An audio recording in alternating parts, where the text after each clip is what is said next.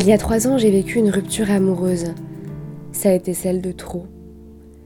La seule manière pour moi de traverser ce moment a été de danser. C'était très étrange. Il me fallait danser, partout, tout le temps, chez moi, chez mes amis, mais aussi dans les bars et dans la rue, les magasins. Casse sous mes oreilles, je dansais. Plus qu'un exutoire, je crois que mon être a désiré se soigner à travers ces mouvements dirigés par mon cœur et expulsés par mon corps. Un jour, alors que je tourbillonnais sur une musique d'un groupe de musique toulousain, j'ai eu ce flash. Pourquoi ne pas aller danser avec les Français pour recueillir ce qui les anime au plus profond d'eux-mêmes? Sortir de l'apparence, de nos carapaces, de nos idées, de nos valeurs, de nos convictions, de nos protections langagières pour oser une vraie rencontre. Ainsi est né J'irai danser avec vous.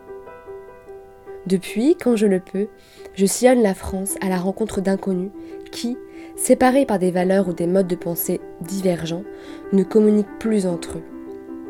Après avoir dansé sur une musique de leur choix, je pose à tous la même question. Quel est le message que vous voudriez transmettre à la société?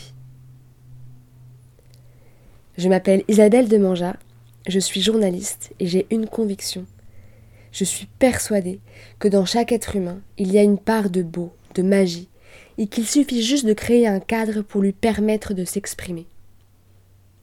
Avec Gérer danser avec vous, j'ai choisi le cadre de la danse. Et ça marche, car le corps ne ment pas, le corps ne ment jamais.